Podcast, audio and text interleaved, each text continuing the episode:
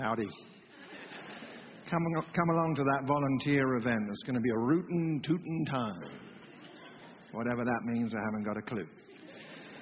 How many of you have, have had a really, really good week this week? It's been, oh, it's just been great. Just raise your hand. We're happy for you. That's good. How many of you have had an average, yeah, nothing to write home about? It's all right, you know. How many have had such a rough week you don't even want to raise your hand when the preacher asks stupid questions like that? How many have had an assassination attempt on your life? That's what happened to the Apostle Paul. He was called Saul at that time, and he'd been preaching in a city, and a bunch of guys got together. They, they wanted to kill him, so they had to smuggle him out of the city.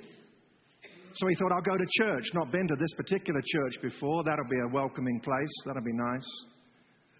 And it didn't turn out too well when he went along to church, having had a very rough week. We are continuing our Others series. We're looking at this wonderful character of Barnabas. And the title of this message is Barnabas, a brave heart with a kind heart. Let's have a look at Acts chapter 9 and verse 26. When he, when Saul came to Jerusalem, he tried to join the disciples, but they were all afraid of him not believing that he really was a disciple. But Barnabas took him and brought him to the apostles. He told them how Saul on his journey had seen the Lord and that the Lord had spoken to him and how in Damascus he had preached fearlessly in the name of Jesus. So Saul stayed with them and moved about freely in Jerusalem, speaking boldly in the name of the Lord. You know, I always love to be home here at Timberline, but when I am not here, uh, I get the opportunity to travel and preach and teach in a variety of different churches, which means that one week I can be with Pentecostals, another week with Anglicans, Episcopalians, Baptist, Methodist, Salvation Army. And it's fascinating and interesting and occasionally confusing because every group has their own style even when it comes to welcoming people when they come into the church. So I go to some churches where they are hugging churches. You know what I'm talking about? You know, if you, if you have a pulse, you get a hug. It's just mandatory. And they hug. I go to other churches where they handshake. I go to other churches, like in England, strangely. You wouldn't think this of the reserved British people, but a, a custom of ours is to kiss on the cheek. Uh, you get a kiss on the cheek. In Sicily, I preached in Sicily, and you get five kisses on the cheek. It takes 45 minutes to get into worship. And the guys do that to the guys. And so I preached there one weekend, and uh, it's the only preaching occasion I've ever come away with razor burn from. I'm like. And it can, we, we need to figure this out because, like, for example, hug to the left. Don't, don't get hug to the left. Because if you go into the left and they go, they go into the right, you headbutt the dude, right? And that's not a good start to the day. And then I go to England. I want to know are you a kissing church or just a hugging church or a handshaking church? Because I go in for the handshake or the hug. They go in for the kiss. I go over their shoulder. I get a kiss on the neck. I've been to some gatherings, Christian meetings, services in England. I came out with so many hickeys, I looked like Dracula's concubine. It was unbelievable. Can't believe I just said that. But however the welcome comes, the welcome is important. Imagine being Saul. You've had a terrible week, assassination plot. And you decide to go to church. Never been to that one before. Saul had been a Christian for three years at this point, but had never connected with the apostles in Jerusalem. So he decides to go there, but understandably, they are terrified. Why? Well, the last time Saul had been in Jerusalem, he was there as the persecutor of the church, dragging Christians from their homes, throwing them into jail, and now he shows up as a believer. Really? Oh, you're right, sure. And they're terrified. They're thinking maybe he's a spy. Maybe he's come along to find out who shows up to this outfit so that he can later have them on his little list and put them in prison. And this must have been frustrating because it says in the literal Greek of this text that Saul kept trying to get into the fellowship. This wasn't a one time thing. He's, please, look, I, I, I'm for real. And then Barnabas steps up. And we don't, we don't know why Barnabas decided to believe Saul when nobody else did. The scholars have got all kinds of fascinating theories about that. One scholar says that Barnabas uh, knew Saul because they'd both been in school together at the University of Tarsus, where there was a college. Uh, we have no evidence for that. We do know that Saul played football for the University of Tarsus team. I made that up. I'm just checking you're with me. I'm just checking. Some of you are writing that down. I was just. We go, wow. We don't know. But what we do know is this this was a junction moment. Your New Testament, my New Testament, would probably be 13 books lighter if Barnabas had not stepped up.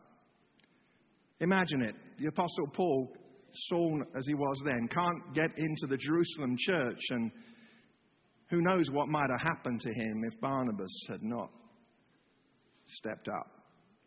So, what can we learn from this episode? If you're following in the bulletin, follow along with me. Number one, small actions can change history. Small actions can change history. Barnabas, Barnabas is the one who steps up, but he did not know the ripple effect of his actions. I don't think Barnabas had a clue that Saul would one day write 13 books of the New Testament. I don't think he knew that he, uh, Saul, would preach the gospel from Jerusalem to Rome. I, I don't think he knew that. But what he did at that moment changed the world for us.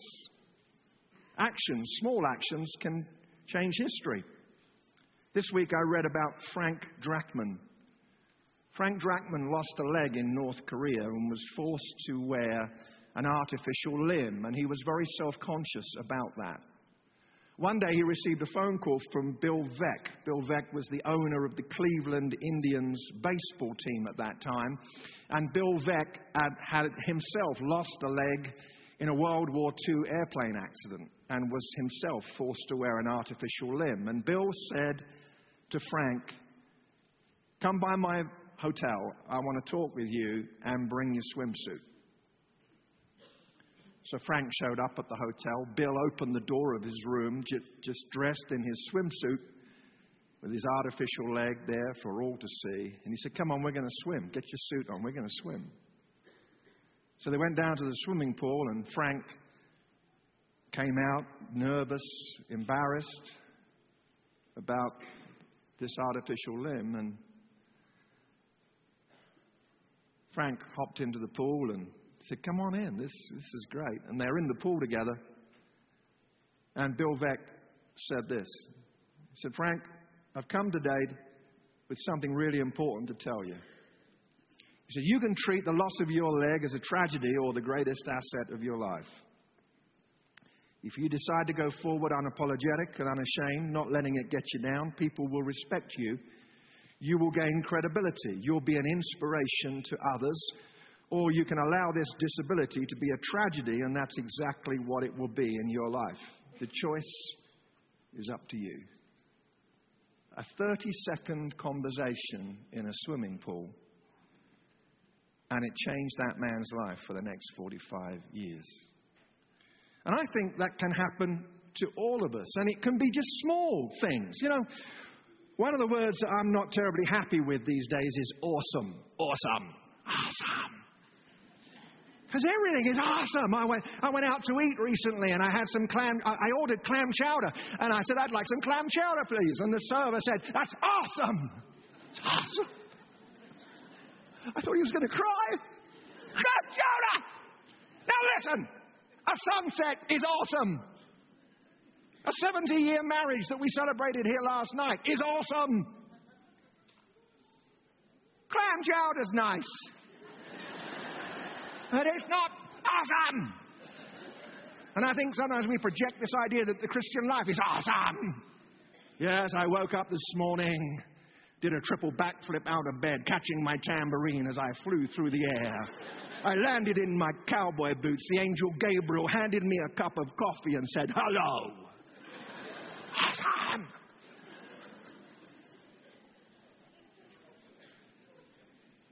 It's not all awesome. Jesus has washed my sins away, but I still have to clean the car. I want to say to the dishwasher, be loaded!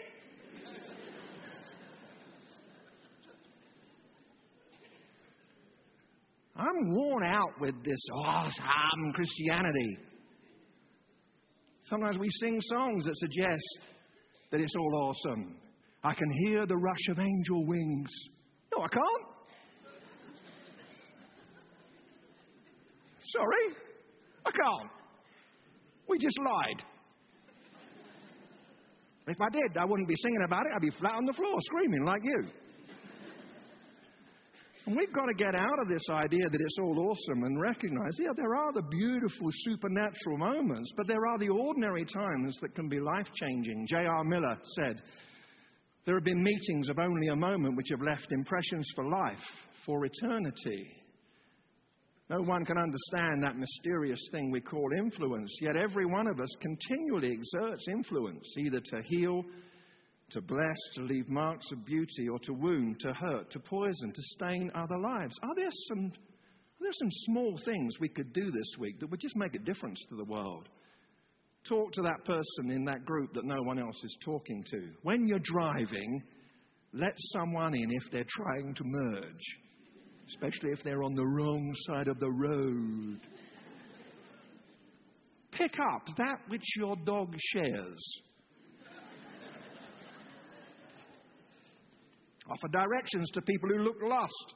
Welcome someone new to your neighborhood. Learn the first names of your acquaintances. Tip a little extra. Give a person a compliment. Look past uniforms. That guy who's fixing the drains. That lady who is emptying the waste paper bins in your office. That's a person right there. Say please when you order at a restaurant. 2,600 years ago, Aesop said, No act of kindness, no matter how small, is ever wasted. You know, kindness can lighten the darkest situation. Last night I was visiting with a friend here whose wife has just completed a very aggressive series of chemotherapy treatments.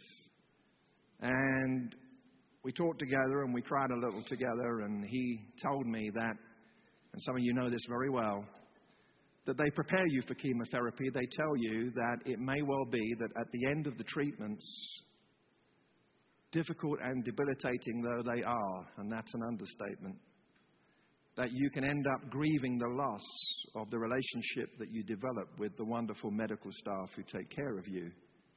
Because every day you go in there and you know that with a smile and a word of kindness and a sympathetic, understanding, listening ear, they're saving your life. And then you end the treatment and you're happy to end the treatment, but you miss those people. Why? Because they were kind. They care. What homework might we do this week because small actions can change history. Why not ask the Lord? Why don't we ask Him to help us with that? Secondly, generally, generally believe the best even when nobody else does. Generally believe the best even when nobody else does. Everyone's afraid of Saul but Barnabas. He enters the picture as mediator. He does that a lot in the book of Acts, and uh, he believes the best. Stephen Kendrick, in his book, The Love Dare, says, Love chooses to believe the best about people, it gives them the benefit of the doubt. It refuses to fill in the unknowns with negative assumptions. And when our worst hopes are proven to be true, Love makes every effort to deal with them and move forward. As much as possible, love focuses on the positive. Rudyard Kipling said, I always prefer to believe the best of everybody. It saves so much trouble. Ever met those people who live suspicious?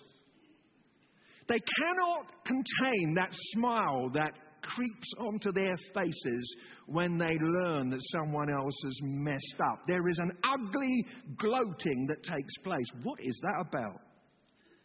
Why can't we celebrate people and believe the best? Now, would you notice, I've said generally. We, um, here at Timberline, we have a great team working in the office here, and our sermon outlines this is information you don't need, but let me just share it with you. We, we put our sermon outlines in on Monday so that they can start looking at those and preparing those bulletins that are printed for you. And I sent my outline in for this on Monday, and, uh, and then I realized I had to change it. I had to, I had to call the office and say, hold the presses, because there's a very dangerous statement in my outline. You see, my outline said, believe the best even when nobody else does. And I needed to insert the word generally. Generally. Now, why did I do that? Well, sometimes we don't need to believe the best. And there have been victims of physical and sexual abuse in churches. And their voices have not been heard because people insisted on believing the best. He, we, we can't believe that of him. He would never do that. Sometimes believing the best means that the victim continues to be the victim, right? We need to be cautious about that. And also, we, we don't need to be naive. Um, I've experienced being ripped off by Christians. I thought because they had a fish on the back of their car that they were safe. we don't need to be naive. And not only that, I want a few people to believe the worst about me. I don't want you to do that, but I want one or two folks in my life to believe the worst about me because I am a human being with a capacity for great stupidity. Do not say amen. More seriously, I will not say to a close friend who comes to me and says, I'm worried about you. Are you messing up in that area? I will not deflect that by saying, How dare you believe that I could be capable of that? I am capable, you are capable of great goodness and great evil. And I want one or two people in my life to believe the worst about me so they can ask the challenging questions and save me from disaster. So, generally, believe the best. But there's a challenge there. Do we tend to, do we tend to always believe the worst? Yeah, I knew it. Yeah, yeah, told you. Why do we do that? Thirdly, take the initiative, which often involves risk. Take the initiative, which often involves risk. Again, in the Greek, it says here that Barnabas took Saul by the hand. I love that picture. Come on, Powell, let me help out here. He takes him by the hand and introduces him to the apostles. No one asks Barnabas to do that, he just steps up and does it. He takes the initiative. On your way out of this building, it is possible that you might see something that take, needs some attention. You might find a bulletin that's been dropped on the, on, the, on the carpet, on the rug, whatever. And for a moment, you might be tempted to pick it up. And just as you pick up that bulletin, suddenly a little voice in your mind says, It's okay, they will take care of it. Who is they? They is little green people who are invisible, who float around the church building at four o'clock in the morning doing stuff that no one else wants to do. You see, we can always think that somebody else is going to take care of it. Why don't we initiate? Why don't we step up? And don't, don't fret if no one notices. I shall now pick up this bulletin for the glory of God.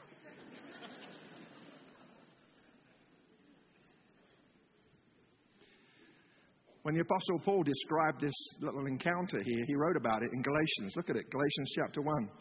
He says, Then after three years, I went up to Jerusalem to get acquainted with Cephas, that's Peter, and stayed with him 15 days. I saw none of the other apostles, only James, the Lord's brother. Excuse me, Saul, Paul?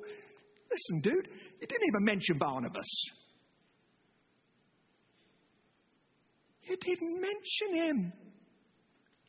But Barnabas was from the tribe of Levites.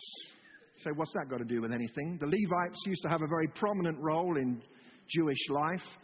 But in Barnabas' time, that role had subsided. They were now taking a back seat. You'll notice this with Barnabas. He keeps having to take the back seat, the secondary role. Let's initiate. Let's not get worried if no one notices. Uh, let's initiate in forgiving. I've met Christians who are angry and bitter, and they've said something like this. Maybe you have. I'll forgive him when he asks me to forgive him. You know what you're doing? You're perpetuating the grief. You are chaining yourself to his timetable and his attitudes. And you are allowing him or her to control you still. Now, I know this stuff is not easy, and I, I'm not advocating quick, easy mantras of forgiveness. Often it's a journey that we need to take. But let's be people who initiate. Number four, be interested. It's a rare quality. Be interested. It's a rare quality. Please notice that Barnabas knew Saul's story so well that he was able to recite it. He was able to say, This guy's seen the Lord. The Lord has spoken to him. In Damascus, he has spoken boldly in the name of Jesus. Barnabas has entered into Saul's story. He has listened to him. He cares.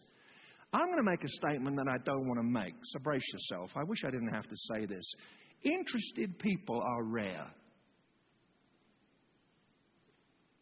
Generally speaking, and I'm not just talking out there, I'm talking us. Generally speaking, interested people are rare.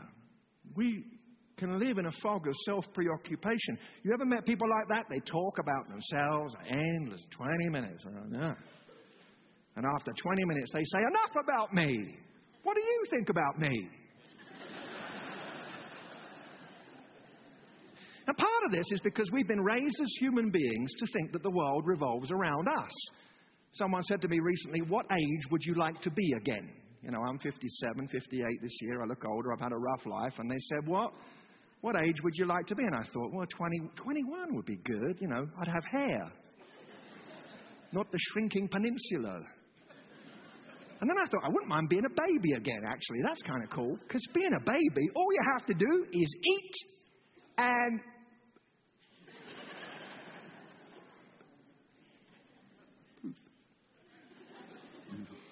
Feed me! Poop time!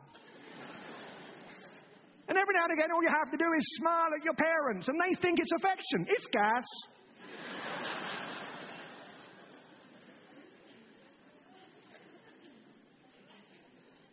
Man, this world is a pretty nice place. I scream and they come running. And then you graduate from diapers, but not from the idea that planet world revolves around you or me. Let's step out of it. Let's grow up. Let's ask. Let's listen. Let's engage. It's rare. Paul Tournier, the celebrated psychologist, said listen to the conversations of our world between nations as well as between couples. They are, for the most part, dialogues of the deaf. How about being interested? Number five, character earns us trust, not clever words. This is the last one. Character earns us trust, not clever words. They didn't trust Saul but they trusted Barnabas, who trusted Saul. Later, they would trust Barnabas with the church money. Why? Because he had character. Let's be people of character. If, if we say the check's in the mail, may it be in the mail. Character. But I realized when I was preparing this that that can sound a bit intimidating because some of us, you see, we have messed up and therefore we feel disqualified from being trusted. This week I read the story. Some of you are familiar with it. You read it in high school or studied it in college. Nathaniel Hawthorne's book, The Scarlet Letter. The Scarlet Letter is a story of a Puritan community. And in that community lived Hester Prynne. Hester Prynne committed adultery. And everybody knew of Hester Prynne's adultery because of an untimely pregnancy. And so they sentenced Hester to wear a badge of shame for the rest of her life. She would have to wear a scarlet letter A for adulterer or adulteress stitched on her gown. They made her stand before the community for hours silently, just wearing the badge of shame. A. And Hester Prynne decided to take her past and turn it into a beautiful present. She stitched the A in gold embroidery and made it a work of art. And she became such a kind person, such a servant, that after a while, people in the community forgot that A stood for adulteress and thought that A stood for Able. I love that. It doesn't minimize the sin, it doesn't excuse it, it doesn't lead us to do something stupid. But what it does is it says if we will give God our wretched histories, sometimes the most compassionate people you meet are the people of an awareness of their own fragility. And they're not spinning a story about themselves which is airbrushed, but they have faced the A, or I wonder what letter it might be for you or for me. And because they've given that to God, because they've accepted His forgiveness, they've actually become people of great character again.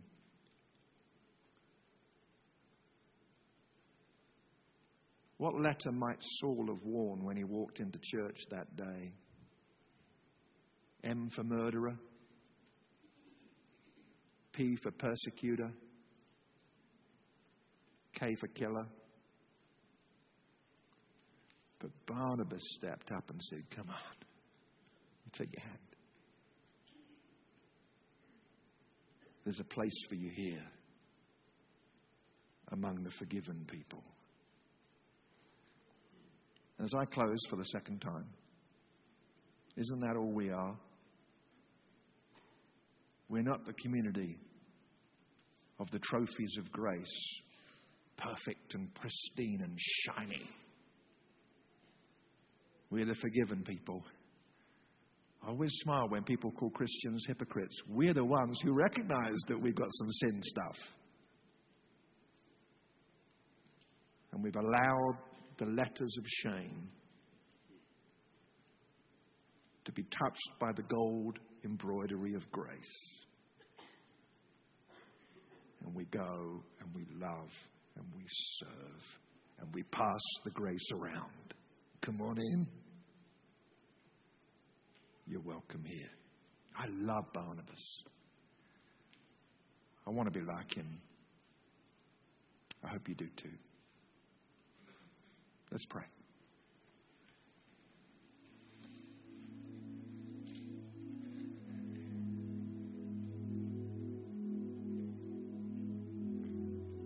Father, thank you for this beautiful story in your word.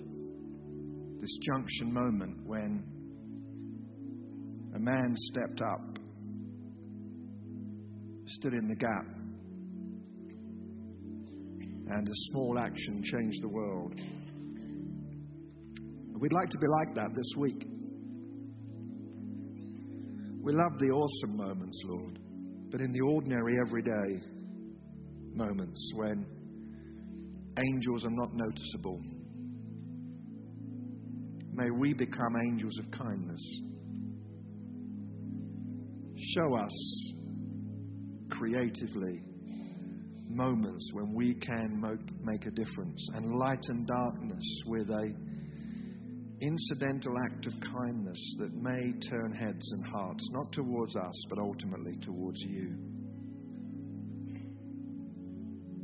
Help us generally, Lord, to believe the best. We don't want to be naive and we don't want to be suspicious. God forbid that we would ever so respond to this idea that the victim's voice is not heard. But we do pray, Lord, that you will help us to run away from being fault finders who love to have their suspicions confirmed. Whatever it is in us that makes us like that, please go deep in us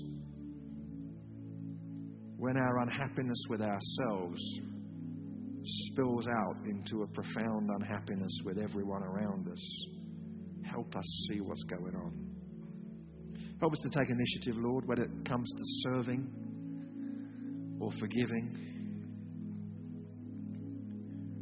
Pray especially for those today who, frankly, right now don't want to forgive, have no inclination. They want to see that person suffer, even rot. We pray that you will tenderly unclench the fist of their heart so that they might come to know that the first person to benefit from the act of forgiving is the forgiver. Help us to step up. Help us to be interested. Help us to notice, to listen, to not be so preoccupied with our journey that people that we meet become surplus to requirements. Help us to do that, Lord, not just to make the deal or to impress, but because we genuinely reflect your heart of interest and care in us. Help us to listen. And help us to be people of character. We pray especially for those who came in here today wearing a scarlet letter, invisible to us, prominent to them. We give you the things that we regret, that shame us the most. And we ask you, redeeming God, the God who turns things around, to even take our fragilities and our weaknesses and turn them into strengths of compassion and empathy and tenderness. Mark Twain said, we don't want to be good people in the worst possible way.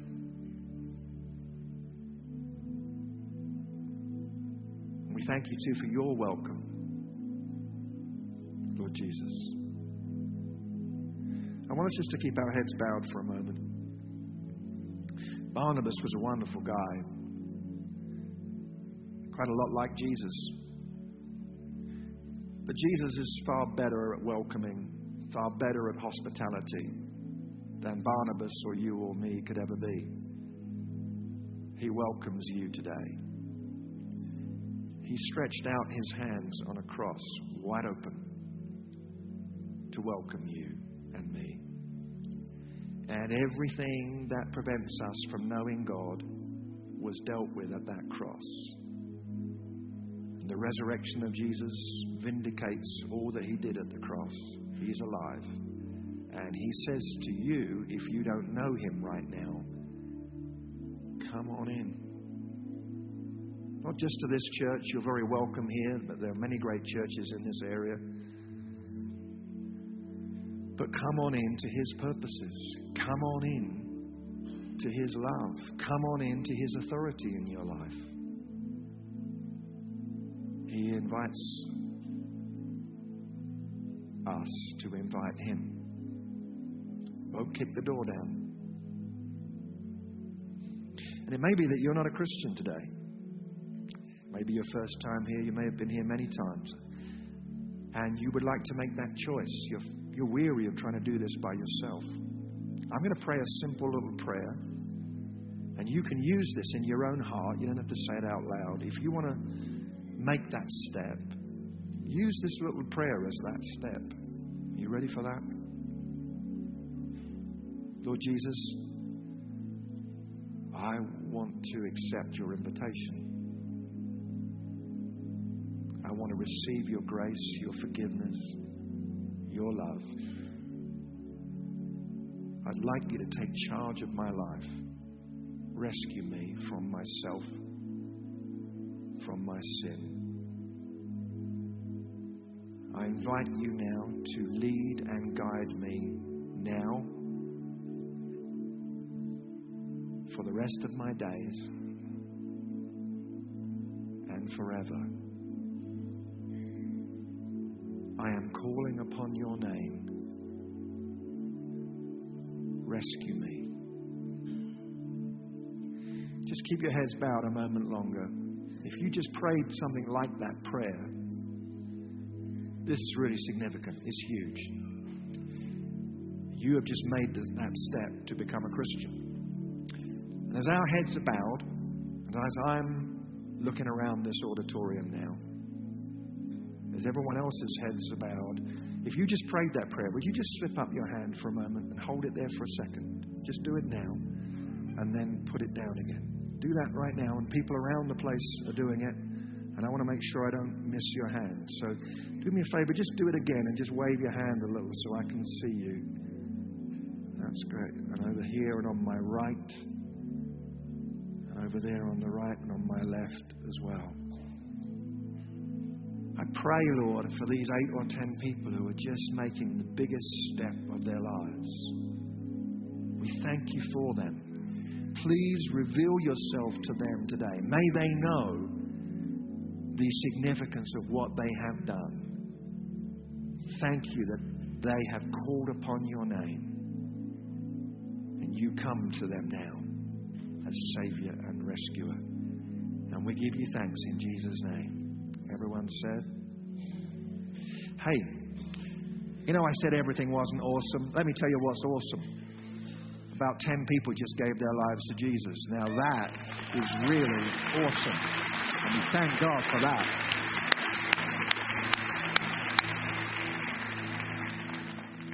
I want to say something really important as a pastor to you.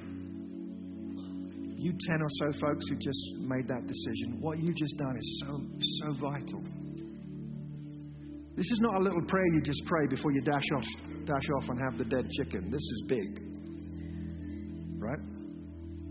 And let me tell you something. Some of us hear this every week, so it turns into being noise. In about four minutes from now, when our service is ended, there will be some people standing at the front here. Now, they're here for two reasons. Number one, to pray for anybody who wants prayer. But secondly, please hear this those eight or ten folks who just raised your hand, we have some materials that we want to put into your hands. They're free and they will help you follow through into the next steps that God has got for you. The night I became a Christian, at the age of 17, they gave me one of these little books to help me. I can remember propping it open for the rest of the evening and just reading it and rereading it to try and understand what was happening. Now, I know you've got people to see and places to go and things to do, but I am begging you, strong word, begging you, to take the time to not rush off. And these people at the front here, they are relatively normal for the most part. They're nice people. And they're not going to get you to sign anything or do anything, but they've got resources to help you. You say, Jeff, you're really pushing this. It, it matters. It matters. And so I want to ask you to take the time to respond to that. And uh, when everybody else is heading out the door, make your way here. They've got those packs waiting for you. Well, we're going to give now. Thanks, Timberline family, for your wonderful giving in tithes and offerings. It's how we do what we do. If you're a guest, you don't have to give. Just put that connection card in if you would. The ushers are coming. We're going to sing, we're going to give, and if you are able and you want to stand during this as we sing and give, then feel free to do so. Let's do that. You listen up and then you say amen. But I, I just thought, why don't we do something different this weekend? How many think that's okay? Some of you look mildly terrified. It's not that I'm going to I'm going to pray a number of sentences. I'd like to invite you to pray them after me, okay? So uh, don't try and copy the accent, that will sound wrong. But let's pray. Father, we give you thanks in Jesus' name. Okay, I need a pause in this prayer. It's not going that well, frankly. Let's just really pray it out. Okay, let's try again. Father, we give you thanks in Jesus' name. Father, we give you thanks in Jesus' name. We thank you that we are not alone. As we move into a new week, you go with us. As we move into a new week, you go with us. Lead us, direct us. Help us to create small moments of kindness. Help us to create small moments of kindness. We offer ourselves available to you. We offer ourselves available to you give you thanks that you go with us now. We give you thanks that you go with us now. We pray these things in the name of Jesus. We pray these things in the name of Jesus. Amen. Amen. You did good. God bless you. Have a great weekend. That team are here. Come and see us. We'd love to help you. Drive safely. God bless.